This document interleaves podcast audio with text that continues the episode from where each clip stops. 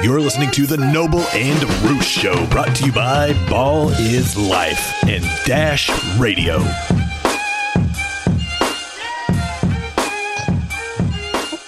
Welcome to another episode of The Noble and Roos Show, hosted by Ball is Life. I'm your host, Roos Williams, with my co-host, Zach Noble. And today I'm extremely excited. We're doing something a little outside the box. We have three-time W C W heavyweight champion and founder of D D P Y with us, Diamond Dallas Page. Dallas, how you doing today? Man, uh, running, running. I go, I'm going to be sixty-five April fifth, and I still... I'm still running like I'm forty-two, um, all the way around. And thank you, God. Thank you, God. Thank you, God, for uh, smartening me up of all the ways to hold back the hands of time. So uh, I'm really doing great, man. My, my life is magic right now. It has been for a while. That's amazing. Happy to hear that. Now, is that all in, is that all intentional for you? It just kind of fall into place that you're still running at sixty-five years old and not chilling on a beach somewhere? Um, I just bought a, I just literally bought a beachfront lot in uh, Panama City Beach on the Gulf. It's gorgeous. So I will be chilling there. Let's go. Starting two thousand, twenty twenty-two, but I'll still keep my place here in Atlanta, because it's, um, this, this place I'm living in right now, it's like a wellness center. Uh, it's, it's, you know, it's huge. It's got seven bedrooms. That it's got hyperbaric chamber, cryo machine, infrared sauna, steam room, hot tub, teeter board, my workout area. Like, guys, mark my words, in three words, three, three words, in three years, I will be treating and working with the most elite athletes that are coming back from injury, because it's going to take me about another two to three years to really get that word out, because what I've been doing for the last twenty years, you know, along with healing myself, has been helping to heal a lot of people. And it's through my program. And it's, you know, um, God, twelve years ago, I was just on Chris Jericho's podcast. And we, he said, did you ever think that what you're doing today with your whole D D P Y fitness system and, you know, really, it'll always be D D P yoga, always be that, but I, I, I branded it D D P Y because I want people to stop calling it just effing yoga, you know, because it's not. And it's more of a, it's more of a wellness system for physical and mental being. And uh, Jericho said to me, he goes, did you ever think that this would get so big that it's starting to dwarf your wrestling career? And I said, be truthful. twelve years ago. Now, it took eight years for D D P Y to become an overnight success. Eight. And I, you guys saw Relentless, you know, and so you know the story. We can talk about that. But twelve years ago, I said to a guy named Brian Alvarez, who was interviewing me from Meltzer's um, Observer, and uh, he said, where will Diamond Dallas Page be five, ten years from now? I said, Diamond Dallas Page will start to be known as the new Jack LaLanne meets Tony Robbins meets straight Richard Simmons. Fuck yeah. And uh, amazing. So look, let me let me ask you this. Dallas, let me ask you this. So you're talking about, I mean, incredible equipment. Just just to throw this out there, I told my girl the other day, because I'm in L A, like I told you about, and I have not seen the inside of a gym since March. Um, and I told her, I miss the freaking sauna. So to hear that you have all that kind of shit in there just get, gets me jealous. But I want to ask you, LeBron James has, you know, a long, long tenure of sustained greatness. And a lot of people attribute it to the fact that he invests so much into his body. I think he spends, what is it, Zach, like a million a year on his body? Yeah. Yep. So yep. How do you see, uh, how do you envision your program and what you're working with being able to help basketball players both rehabbing and recovering, and also kind of doing preemptive stuff like LeBron does to remain healthy? Okay, uh, what took Larry Bird out? Um, I forget. Was it his? It was his back. It was back, his back. Yeah. Right. Okay, back, knees, and hips. Like the impact. I was a baller. Like, and and I became a baller through accident. And when I say that, when I was, oh, everything, every dream, every goal I've ever told anybody and started telling myself, I've achieved. It might be a little to the left, might be a little to the right, might be a little under it. A lot of times I just blew right, right past it. But my point is, when I was twelve years old, I knew I was going to play defensive end for the Dallas Cowboys or the New York Giants. I mean, I knew it. And then I got hit by a car, and it hit me, and I flew forty-two feet from the point of impact. My face bounced off the hit, it hit my right knee. In nineteen sixty-eight, there was no such thing as rehab. Wouldn't let me play football or hockey anymore. I was gifted in both. I sucked at basketball and baseball. There was, that was my two options. Well, baseball, you need people. Basketball, you need one person. You can do dribbling drills, you can do layups and hooks and jumpers and foul shots. And it doesn't matter how bad you are. If you put the work in, you can get better. Seventh grade, I didn't make the team. I didn't care. Eighth grade, I made a team. I sat on the bench for the first time in my life, and I realized that's never going to happen again. That summer, I played five, six, seven, eight hours a day. Didn't matter if it was raining, nothing. And I went from being the last guy picked to picking the teams.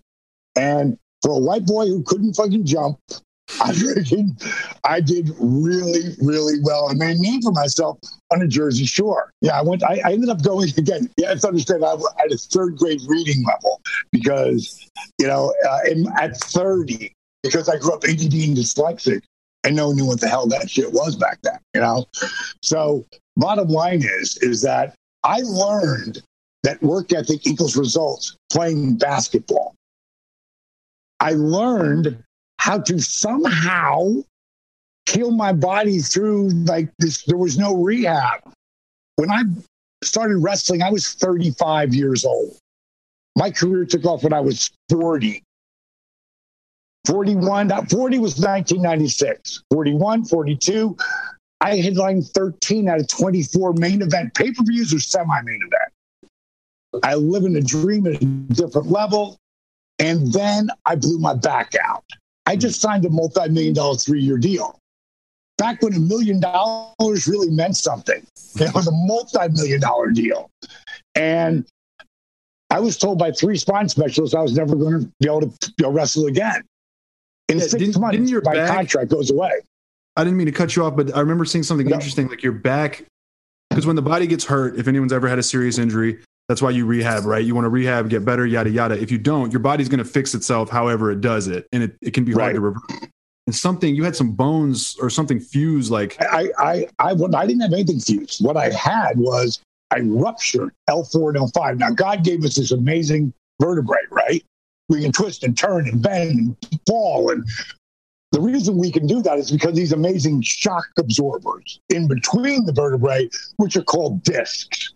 When you rupture a disc, it would be like taking a jelly donut and stomping on it. Now you have fragments and you're bone on bone. And I figured out with, and again, the guy who wouldn't be caught dead doing yoga the first forty-two years of his life would try anything now.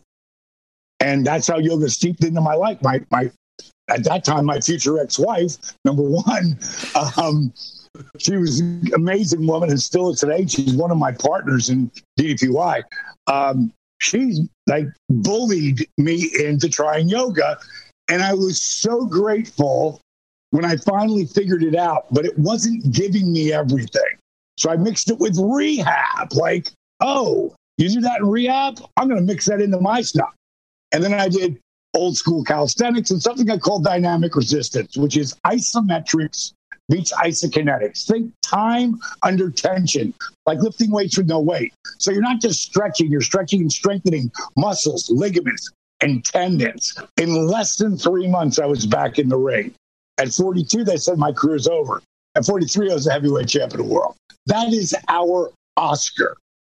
At forty-three, the oldest guy to ever be first time crowned with that.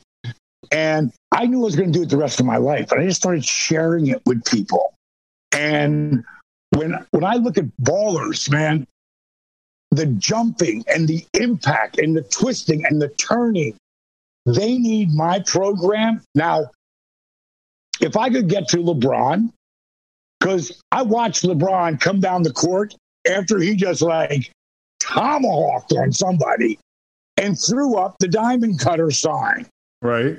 So oh, yeah. I'm, and him and Ric Flair are super tight. If I could get next to LeBron and just show him what I'm doing, first of all, just look at me. I mean, these people at home can't see it. I know. I'm gonna I mean, stand here. You're freaking. And I'm sixty, gonna pick.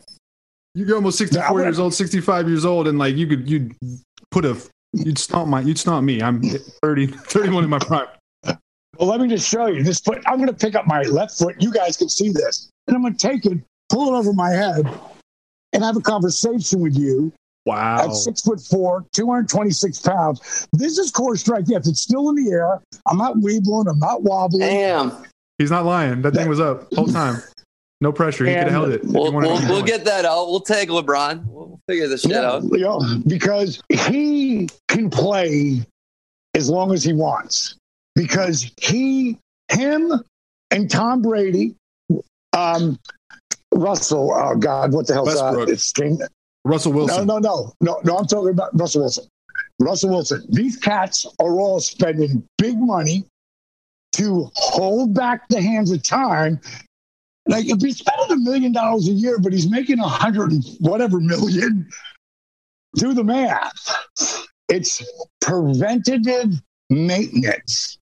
And when a player understands that, the game changes. I was I was the first guy in professional wrestling. Remember, I started thirty-five and a half. That's when I stepped in the ring, started training.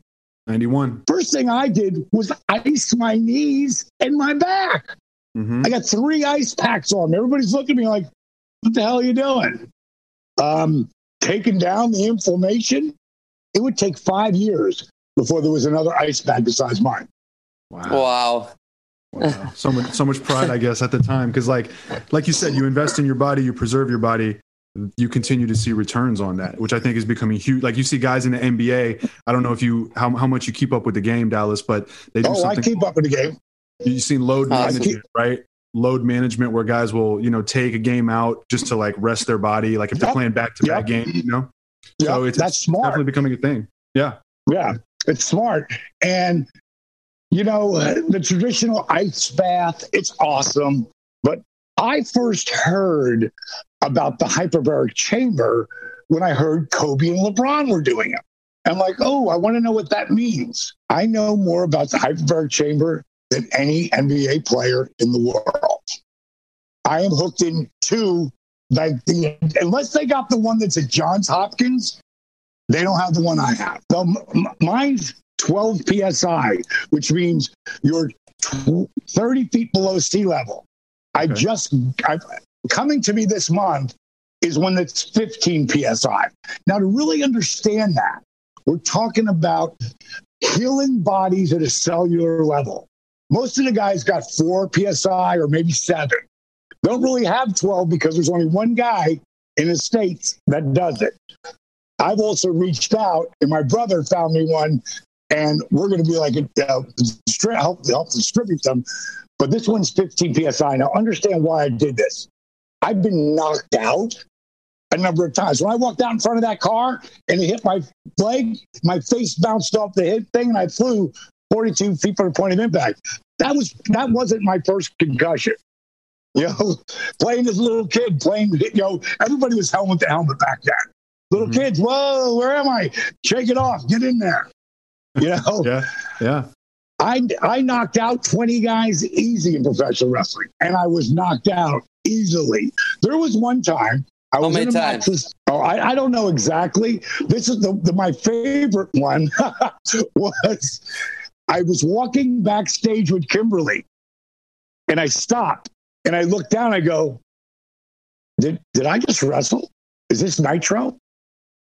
And she just looked at me, and I, she goes, come on. I go, no, did, is this Nitro? Did I just wrestle? She goes, stop it, man, you're scaring me. I go, what the, da, da, da, da. You know, what happened? What, she goes, no, it's, it's, it's Great American Bash. You wrestled Randy Savage. I said, what happened? And if you watched, And if you watch this match, it's right down to when it gets to three hours and one second, we're going to the next show, meaning that the wrestling show's over.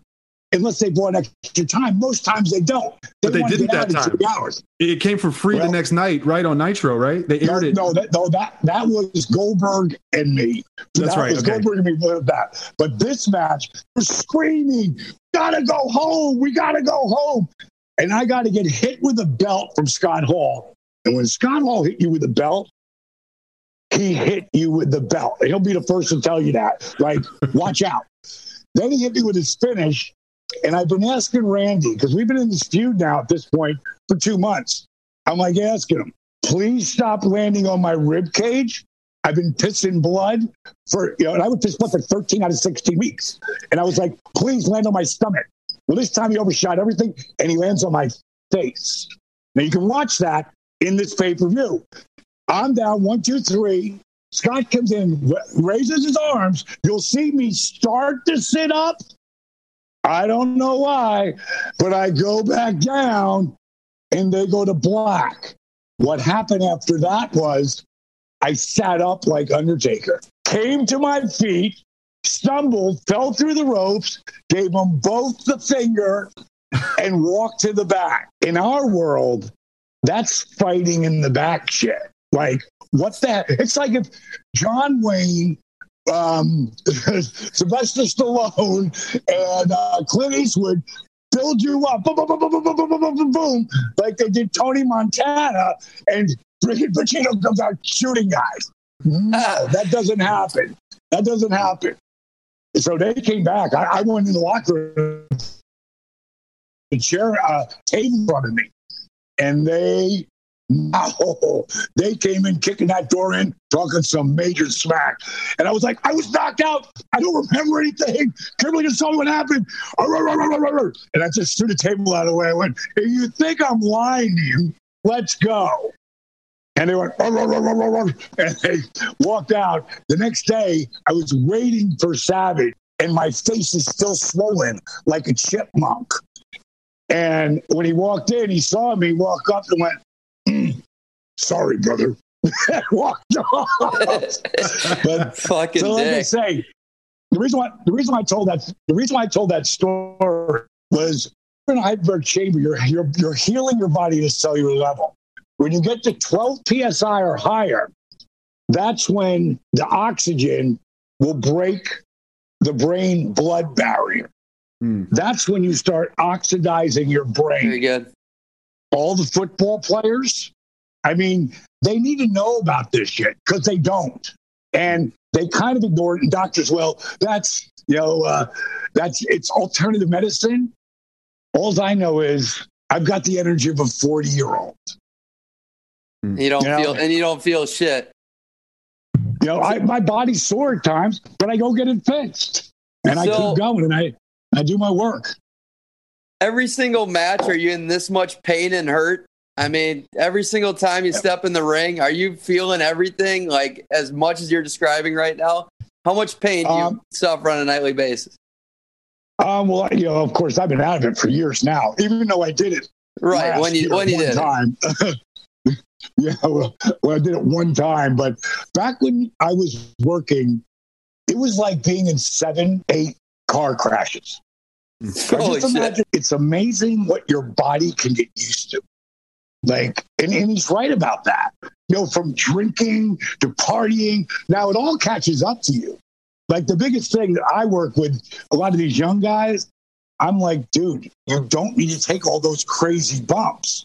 Take this one and that one. Tell more story with Shakespeare as opposed to crash and burning. Because, man, the kids today and the women today who do this at its highest level, I mean, they have no idea what they're going to feel like. They have no idea the punishment that's coming. And if you just look at the N F L, if you look at back a couple of years ago, they did the fiftieth anniversary of Super Bowl, and they brought, they walked out whoever was alive for all the Super Bowl M V Ps.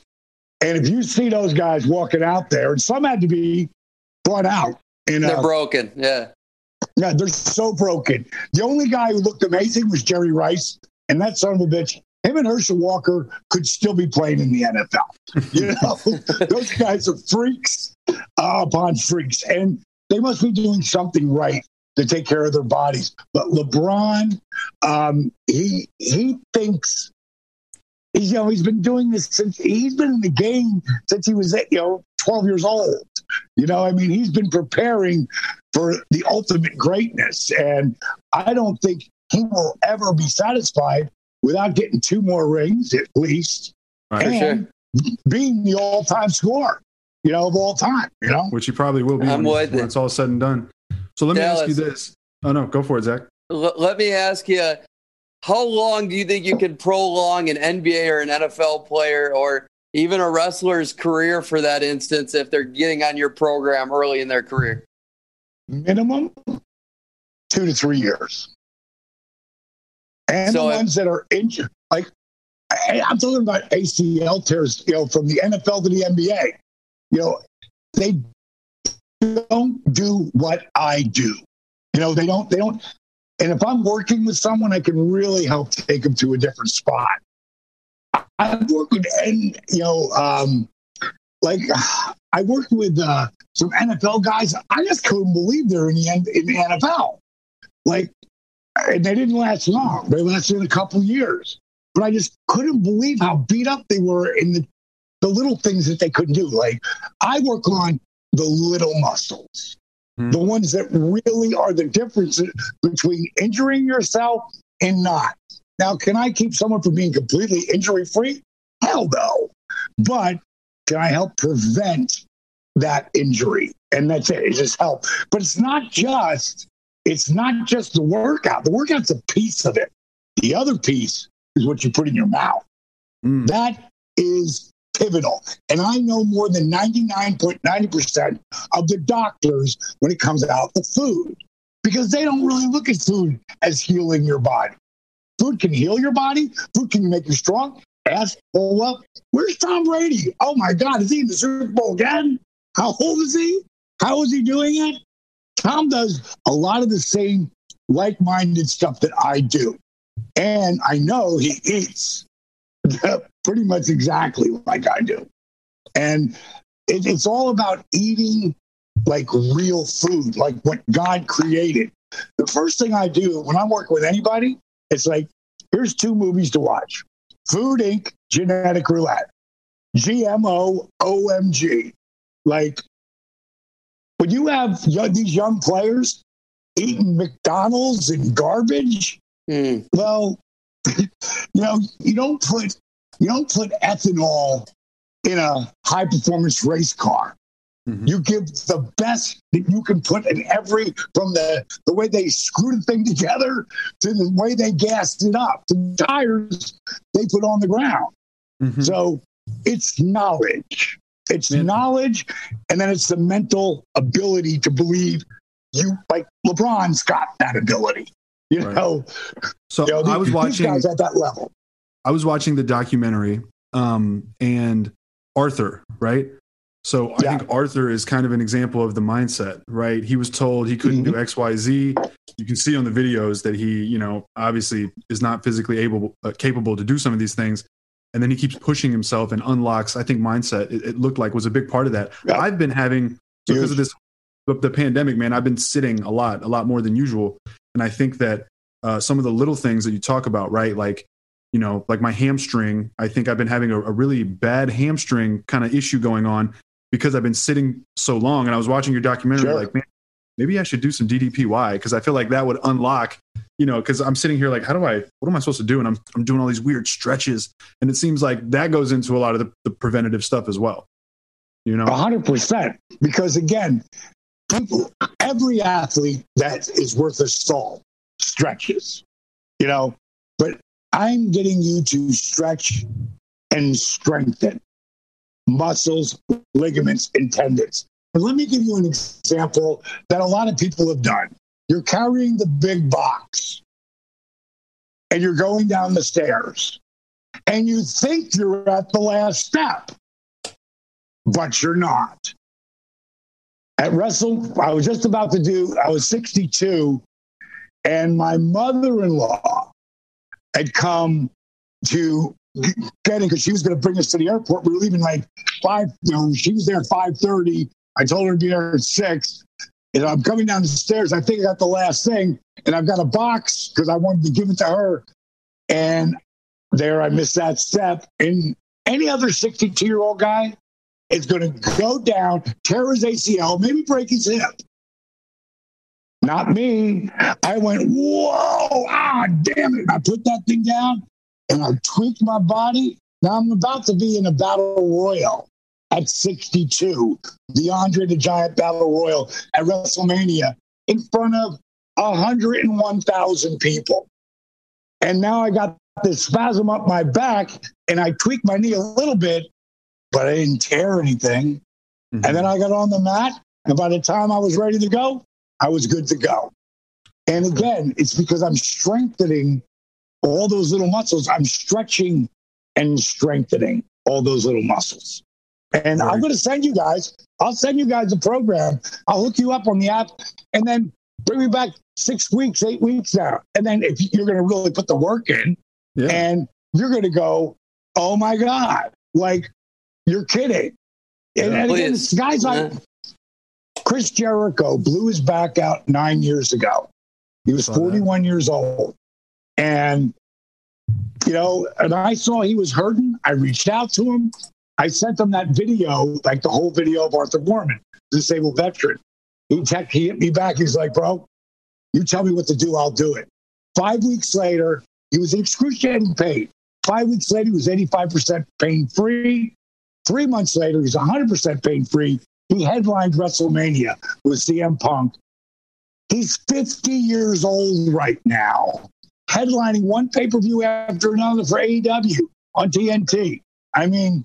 If that ain't, if I if I'm a, a wrestling fan and a basketball player, and I think there's a couple of them, you know, you know, I'd say, what the hell is Jericho doing? You know, yeah. What is A J Styles doing? What is what is the, the champ right now? Um, friggin' uh, Drew McIntyre doing? They all do my program, you mm. know, because they want to live the dream as long as they can. That's powerful stuff. I mean, I know that canvas is not forgiving. And so, you know, the, the testimonials on the documentary, it, it's real stuff, man. It's people just pouring their heart out saying, yo, you changed my life. It's really cool stuff.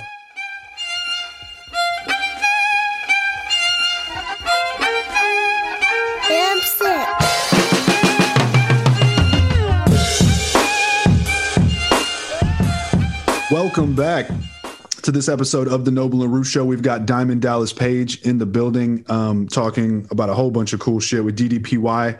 I wanted to transition and talk about your awesome wrestling career some. Um, our listeners obviously are mostly basketball fans, N B A fans, and you're one of the few wrestlers that I can remember, at least, that was lucky enough, or however you want to put it, uh, unique enough to be in the ring with N B A players. And so I was really, you know... You're a hell of a storyteller, and I just kind of wanted to give you the floor to talk about Rodman skipping the finals, hitting you with a steel chair, if my memory serves correctly, while while he's supposed to be in practice for the fucking N B A finals. Uh, and then, you know, that stretch up through uh, the pay-per-view event where y'all did the double team, the, the tag team. the tag team. The, the, the amazing thing was I was doing an autograph session in Houston. And it wasn't just one night. It went two days. I'd be there. So somebody said, hey, do you want to go see the Rockets play? I'm like, absolutely. Barkley's a buddy of mine. You know, so okay. I definitely want to get over there and, and see him. And he wasn't playing. Uh, uh, Drexler was hurt too, or, you know, he was out. He was out. Yeah, he wasn't in the game. So the Jazz pretty much just ran over them. And somewhere in the fourth quarter, Karl Malone came out. You know, and he's on the bench, and we're me and my buddy Rick and my other buddy Ross, who is um, he was a photographer for all the stuff that we did with W C W. So he came to a lot of the conventions with me just to get all these really cool shots. And um, Malone sees me, and he throws up the diamond cutter sign, and Ross almost spits out the drink. He's drinking. Oh, my God. Oh, my God. Now he's reaching for his camera. And he's going, Karl Malone knows who you are. He gets the camera. By this time, they're back on the floor, and Carl's sitting down. He goes, dude, you got to get him to do that again. I go, bro, I don't know him. He goes, he knows you. So on the next time out, there he is again, you know, uh, you know, standing there, and I throw the diamond cutter sign up, and then I kind of bring my hands out like, what do you think? And I pointed to the camera, so he threw it up again. We got a picture of it, and he sent us back, um, sent us back uh, backstage passes. So after the game, we went back, and as I was walking my way to get to Karl, Barkley sees me, he goes, D D P! Grabs me, pulls me in, he hands me a beer, he's he's friggin' talking shit with uh, with uh, uh, Warren Sapp, and they are going back and forth. Who's the greater athlete? Basketball players or football players? I wish I had a video, a YouTube video of that, because that was money. And then eventually Karl came by, and I, I came outside, and we talked, and we just got along immediately. When you have the same respect for what someone does, and Karl never, when he was a kid, he was never about being wanting to be a basketball player. He wanted to be a wrestler. His mother would take all them kids to the wrestling every Saturday night. You know, they were there. And um, we exchanged numbers. And then I actually uh, was going up for Toy Fair, and he gave me tickets for the All-Star game. And that was the last All-Star game that Jordan was, you know, going to be playing in as well. And so got up there, we bonded more, and um, I saw that Rodman was coming in for the second time. And I didn't say anything to Bischoff. Me and Bischoff were super tight, but I didn't say anything to him. I called Karl up, and I said, hey, man, I go, I heard Rodman's coming back in again. I know you might want to do this, you know, this live this dream of getting in the ring. And I said, what if? I said, do you have any problems with Dennis Rodman? And he said, well, he said, no. He said, as a matter of fact, when we, you know, when, when I broke in, Rodman went in the same year he did. And that back then, they made the players play in the summer league. And they made them room together. Like, it wasn't like your own high-profile room. Like, you had the room with somebody. And he roomed with Rodman. And he said, I don't know the guy who's wearing the wedding dresses. He goes, but that Dennis, the old Dennis, I know him. You know, I know him good. He's a good guy. I said, so you wouldn't have any problem maybe being in the ring with him, like if it was me and you against him and Hogan. And he just laughed out loud. He goes, really? I said, well, I got to run it by Bischoff, but I'm not running it by Bischoff until you tell me if that's good. He goes, yeah, let's do it. Now, I went down to see Bischoff. And Bischoff wasn't a big basketball fan, but he, of course, he knows who everybody is. You know, he's, he's enough of a fan of that. And I went down there and I said, uh, E, I just got done talking to Karl. I said, what if we brought him in for the pay-per-view with Rodman? Now, at that time, they were going to play game four against L A. There's not a finals yet. It's not there yet. Okay. And he says to me, oh, man, if that was Hogan and Rodman against Savage and and uh, Malone, and I went, not happening. I said, this is my relationship. And he said, well, let me think about it. And I don't know if you remember, but game four, Karl, like, pretty much took it to Shaq in game four, and they swept them. Mm-hmm. And uh, Bischoff called me up. He goes, make the connection. We'll fly out tomorrow. Wow. Because he saw the money. He saw the money. As soon as he realized who Karl Malone really was, yeah. Like, Karl Malone is the second leading scorer of all time in the N B A. I mean, we're not talking about a guy who was just, you know, a leading scorer of a team. I mean, the only guy above him is Jabbar. Now, it, it, as long as LeBron, and I expect him to stay healthy, I think he'll he'll, he'll crash that record. Um, but uh, there, no, Kobe didn't. Right. Jordan didn't. You know, so we're talking about a guy who is a super athlete. You know, he's a superman, and uh, did it for a long time. And uh, when when Bish saw that, he knew he was money. He knew it. Mm. And we went out there and we cut the deal with him, and uh, and it was fun. And I he said, "Now listen," he goes, "I'm a big Tyson fan, but I don't want to do it like Mike did it. I don't want to be in there. I, I want to learn." I said, "Well, you guys come to my crib, man. Crash with me, and we'll go down the power plant, and we'll work out together." And that's what we did. He worked out. He would come and go, but he'd come in for three or four days at a time, and he would really learn his way around the, up the ring. Now, the first two days, I never even had to take a bump, meaning falling on his back. Mm-hmm. And people can think what they want about pro wrestling, but you can't fake gravity, you know? Yeah. And bottom line is, what, on the third day, I said, "I'm okay. Now, we're just all going to take a bump. You're going to take one, too. This is how you do it." And you're, and you're flat back bump. And everybody did it. Now I go, "Now it's your turn." And when he hit, he went, "Oh," and, he snapped, and he snapped his neck. And I said, "From now on, tuck your chin." I go, "Because you're going to hit the mat." Hmm. And uh, bottom line is, he just had such an amazing work ethic. Dennis was a natural. I mean, Dennis wasn't about the practice, obviously. Right. You know, you know, because by that time in his life, he was done practicing. He was just going to go out there and do. And in, um, we did a W W E did a Rodman and Malone, me. Malone, I, for some reason, didn't do an interview. I don't know why, but Hogan, but Rodman busted my chops a little bit about me. Um, I don't remember how he said it, but the bottom line is, if you don't go where I'm trying to take you to go, you're going to go.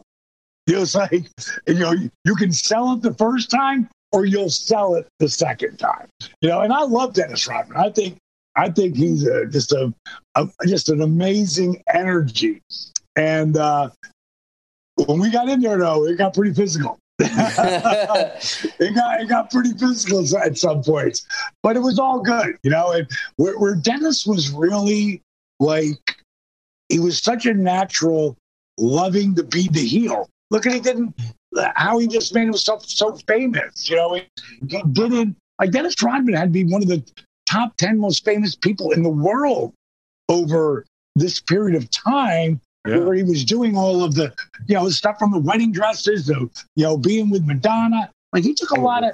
He was there for the, the splash, and he changed the way people thought.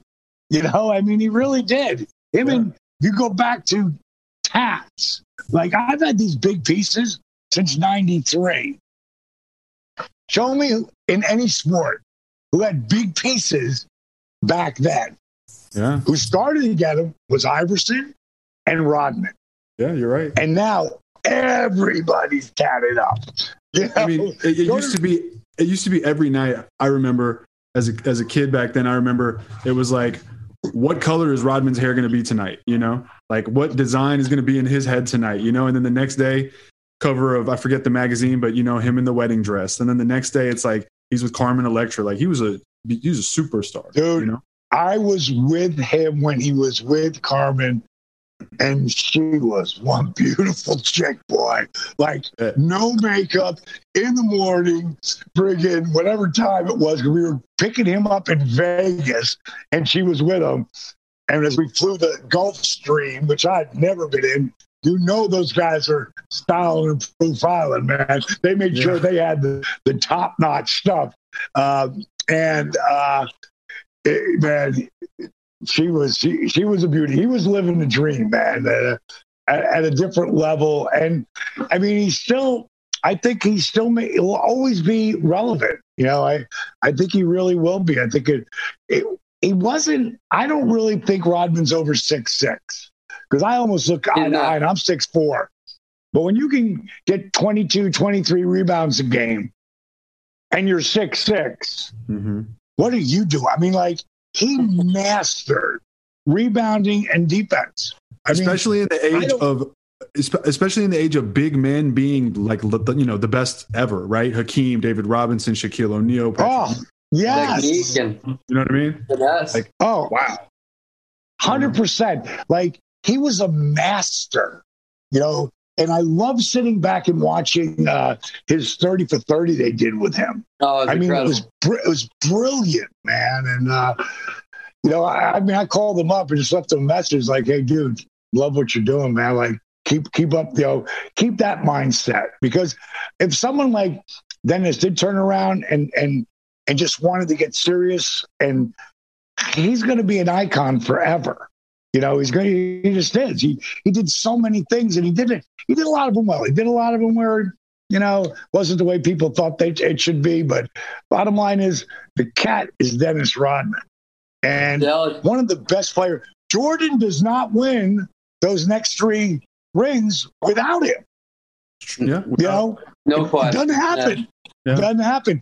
And what's really fascinating, that I really thought was really fascinating in the greatest sports documentary of all time, The Last Dance, which mm-hmm. I had a little cameo in. There you go. Pippen, and I didn't know this, you know, really wasn't coming out of that high-profile school. You know, if you look at him and Rodman, where they started. From the dirt. And where they got to. Like, Rodman did work his ass off. Yeah. You know, just like go back to Allen, uh, Allen Iverson practice. So we're talking about practice. Like, Iverson practiced so much. I mean, he, the guy was not even six foot. Yeah. He was he, he was hellion on everyone. I mean, you you, you just don't get there. He was a naturally gifted athlete, but he had insane work ethic. So- insane. Work ethic. I was going to ask, I mean, it sounds like you were great friends with Barkley. Were you ever close to getting him in the ring? No, um, I never even, he was really super tight with Flair, but we were buddies. Um, and you know, he's a good, really great guy. And I don't know why that didn't happen, to tell you the truth, because he would have been amazing. He would have been amazing. I just saw where, where Shaq called out my nephew, Cody Rhodes, which is Dusty Dusty Rhodes' son, Cody Rhodes. You know, uh, kid's super special to me on a lot of different levels. But I saw it pop up on Sportskeeda or something. Maybe it was E S P N or something, where Shaq called Cody out. Yeah. Oh, my God. It, I think he wants to wrestle so, him in March. What do you think of that? I think Cody um, and Shaq, I think that They'll they'll make it fun to watch. That that's and how apropos is it? Without Dusty Rhodes, there is no Diamond Dallas Page. I've been mentoring Cody since he was twelve years old. I mean, we're super tight, right? And that uh, I wrestled with Malone and Rodman, and he's wrestling with Shaq. Pretty awesome. Yeah, and I was actually in. I was in that battle royal that I was talking about when I was sixty-two. Jack was in that one too. Yeah. yeah. If you go back to it, you'll see me on side of him helping throw Shaq over the top rope with the Big Show. I so, got right that camera line. I knew where to get. so, were, they, were they in pain after that outing? Were they hurting? Um, I don't know about that. I think adrenaline. There was a hundred and one thousand people there. That's insane. Biggest crowd ever for any kind of athletic event. Because you got to remember, Jerry World or what? Th- yes. Yep. And d- down at the, the Cowboy Stadium, because all of a sudden, it's not just seats in the stands; it's all seats on the ground. I mean, it, it was amazing. Like, I got a shot, and you probably can't really see it because uh, it's so I'm so small in it. But there's a shot of me doing the diamond cutter, and she looks really little. But if you look at all the people, they're all throwing it up. And oh, that's insane. That's just one section. And that's probably about seven thousand people. But there's one hundred one thousand of them out there, you know? And wow. It was, it was so crazy, man. I, I want to ask you this because um, I, I know I'm going to forget. We were talking about guys overachieving, right? Rodman, Pippen. I mean, I remember from the documentary Pippen, I think he was like six one or six two playing for like a JUCO or something. Right. Hits this growth spurt and becomes Scottie Pippen eventually. Um, so one guy that fits that mold to some degree, not not all the way, but Stone Cold Steve Austin was kind of an unlikely like rise to, you know, superstardom. Um, if you look at like the the general path of wrestlers, at least back then, and like how he his persona was and kind of changing until it clicked with Stone Cold. And I saw in your documentary that Stone Cold was obviously featured in it, and he had great things to say. But he talked about living with you at one point, and I was yes. just gonna I was gonna ask you about that because yeah. like Stone Cold is another one of my all time favorites, and you know I just I'm sure you got some funny stories about living with Austin. Stone Cold oh, Austin. God, um, well, Steve was doing the acting thing, and so was I, you know, and um, I I just separated with my with my uh, future soon to be future ex wife. And I just bought this place in uh, in Playa Vista, and I called them up and I said, "Yo, bro, listen, um, I'm driving out to go do Rob Zombie's Devil's Rejects. Uh, I know you want to move out to L A because you want to do the acting thing. I got an extra bedroom. We'll figure it out. Let me know if you want it. You know, not many people I want to move in with, but you can move in for a while to really get yourself set up out here." And he called me back like two days later. "Kid, still all is it still open?" I said, "Yeah." He goes, "I'm in." And I get back from filming uh, Devil's Rejects, and when I walk in my place, it's a beautiful two-bedroom condo. Shit is everywhere, and spit cups everywhere. And I just look up and I go, "Steve, I've been living, this is clean for the last thirteen years. Bro." He goes, "Oh, sorry, bro. Sorry, bro." I go, I don't, I made the mistake of saying, "I don't care what you do in your bedroom, but out here, bro, I got to keep this place clean because, you know, it's how I, it's how I function now. The whole world's upside down, you know?"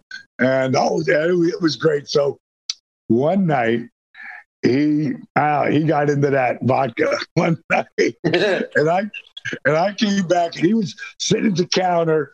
He would watch uh, Stevie Ray Vaughan. Loved Stevie Ray. His daddy, his daddy was a uh, was a guitar picker and a country singer. So there was a lot of good stuff that he loved. And um, and this night, and Steve was he was dieting for some part that he had. And when I get there, he's sleeping on the counter. And there's a bag of chocolate chip cookies. and, and he's still hammered. And I'm like, "Bro, yo, I, let me help you get upstairs and go to bed." Now, I got a spiral staircase, right? And there was something I reached a clip to get the, uh, like, to get stuff off the top shelves. So I grabbed that clip and I grabbed the bag of cookies. And I go, "Bro, bro. Cookies." And he goes to grab the bag, and I pull the bag. As I pull the bag, I grab that stick, and I clip the bag, and I put the cookies out in front of him. I go, "Get the cookies, bro. Get the cookies." And I take them all the way up to the top stair. I'm pushing him up the staircase. And when he gets to that door, he scapped those cookies and fell right in bed and sucked down the rest of them. Cookies. Cookies. Oh, all I'm going to be thinking about when I... That is incredible, man. I, I tell you, Steve was a, a huge part of my life uh, in the very in the beginning when it came to wrestling, because he really was gifted, and people did see it in him, but they didn't really know what, you know, in W C W, they didn't know what they were missing. And when he went up there, they didn't really know. And a lot of times they don't know. You got to come up with your own shit. And When right before when he won the King of the Ring, and that's like a big push. Let's see what you can do with it. And and uh, he's going to set up with Jake right before they go into the match, you know, where he's going to win the King of the Ring. He's going to win it off of Jake Snake Roberts. And Jake had cut some biblical uh, promo on him, because back then Jake was, to stay sober, he was Jake God. Like, Jesus was his number one, you know, deal. And he cut some, Jake cut some biblical promo, and P S Hayes, right before the interview, said, "Just want you to know, Jake cut some biblical promo on your ass." And that's where the Stone Cold three sixteen, Austin three sixteen, sixteen, yeah. will, you know, whoop your ass, whatever, just whooped your ass. And uh, I mean, they sold so many T-shirts. I, I don't even one. think they believe, you know, and not just for that month, for years. Awesome sixteen, three sixteen. It was, Steve was so smart on the marketing end. Like, all that stuff was Steve, all of it. Mm. And he really has done an unbelievable job with his brand. Yeah. But when I was yeah. doing the beginning of what become D D P Y, he would come in here and go, "Kid, what are you doing?" I go, "Bro, I'm, I'm gonna, I'm, I'm, I, you know, this is what saved me. I'm gonna, you know, I'm not getting anybody to believe in the forty-eight, forty-nine year old actor. I'm gonna get in spots here and there.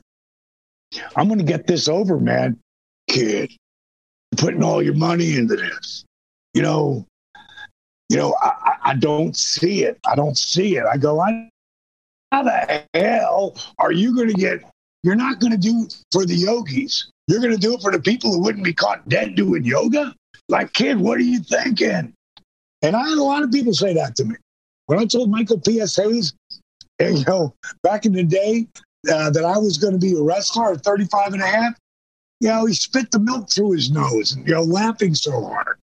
People have been telling me my whole life what I couldn't do, you know, and you can't tell me, because everything I said I'm going to do, I'm going to do in some way, mainly because I'm not going to quit. You know, as a wrestler, I was an eight-year overnight success. D D P Y, I was an eight-year overnight success. Nine years ago, Arthur Warman's video took off, and it changed our life. But so did the resurrection of Jake the Snake. Did you guys see that? Yeah, it did. Yeah, very yeah, powerful. powerful. Crazy. Powerful. My business partner, Steve Yu, is a storytelling genius. And Nathan Mowry is the um, is the uh, video uh, the director on uh, Relentless, but Steve Yu is the executive producer, okay. And he oversaw everything. Anybody who's watching, you want to you want to check out. If you're an entrepreneur, if you're a dreamer, if you want to achieve something that you believe is possible, or you got some doubts, because everybody has self doubts, and you're going to have them from time to time, no matter what you're doing. Even if you're successful, you're starting to wonder, wait a minute, I'm not, I'm not doing as well. Like, how do I keep this going? If you really want to know, go to Amazon Prime, watch Relentless. And if you dig it, or if you don't, go in, go to, go back on the Amazon where you buy everything, and you pull up Diamond Dallas Page or Relentless, and you can leave a review. The bottom line is, you just can't give up. I started my acting training in nineteen in two thousand two at the Howard Fine Acting uh, School. Um, finally, this year, nineteen years later, I've got my own series coming out on Netflix, mm. and it's called Guardians of Justice. And it's different than anything you've ever seen. Uh, it's an Adi Shankar experience. And this cat is a savant. He's a he's a genius.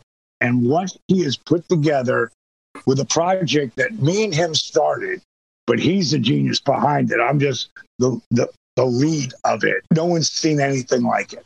Well, and uh, it's a very dark superhero uh, series that you've never seen anything like it. That's all I'll say. That's amazing, man. Um, that's awesome.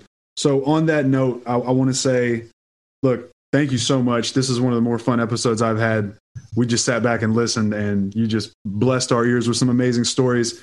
Relentless on Amazon, Amazon Prime. Check that out. Guardians of Justice coming up on Netflix. Uh, Dallas, I just need you to know before I forget to say, uh, you had me as a kid, man, in my living room, throwing it up, breaking it, and bouncing off one leg. So it's really cool to get here and, you know, get a chance to, to shoot the shit with you. Um, so thank you so much for coming on, man. We, we appreciate it. Zach, any final words? No, really appreciate it, Dallas. Got a lot more I want to discuss at some point. We got to have you on again. Um, got a lot more questions and details. We'll go deep another time, but really appreciate it. And um, best of luck going forward here. I definitely want to check out your program and try to get my body right too. Yeah. If you, so if you get we'll a do. chance, man, D D P Y would love to sign up and, and give that a shot. So, well, yeah. that's a done deal. As soon as we get off the air, I'll tell you what to do.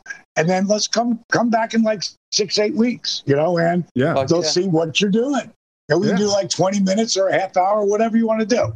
And then yeah. you're going to see, because after that, I'm going to turn you on to my next level of it, which is D D P Y Jack. And that go. is going to change the face of fitness. Remember well, I said on that. On that note, I don't think it can get any more profound than that. Rate, subscribe, review, check everything out. We appreciate it. Dallas, man, have an amazing night. Thank you so much. Appreciate you, sir. Damn sick.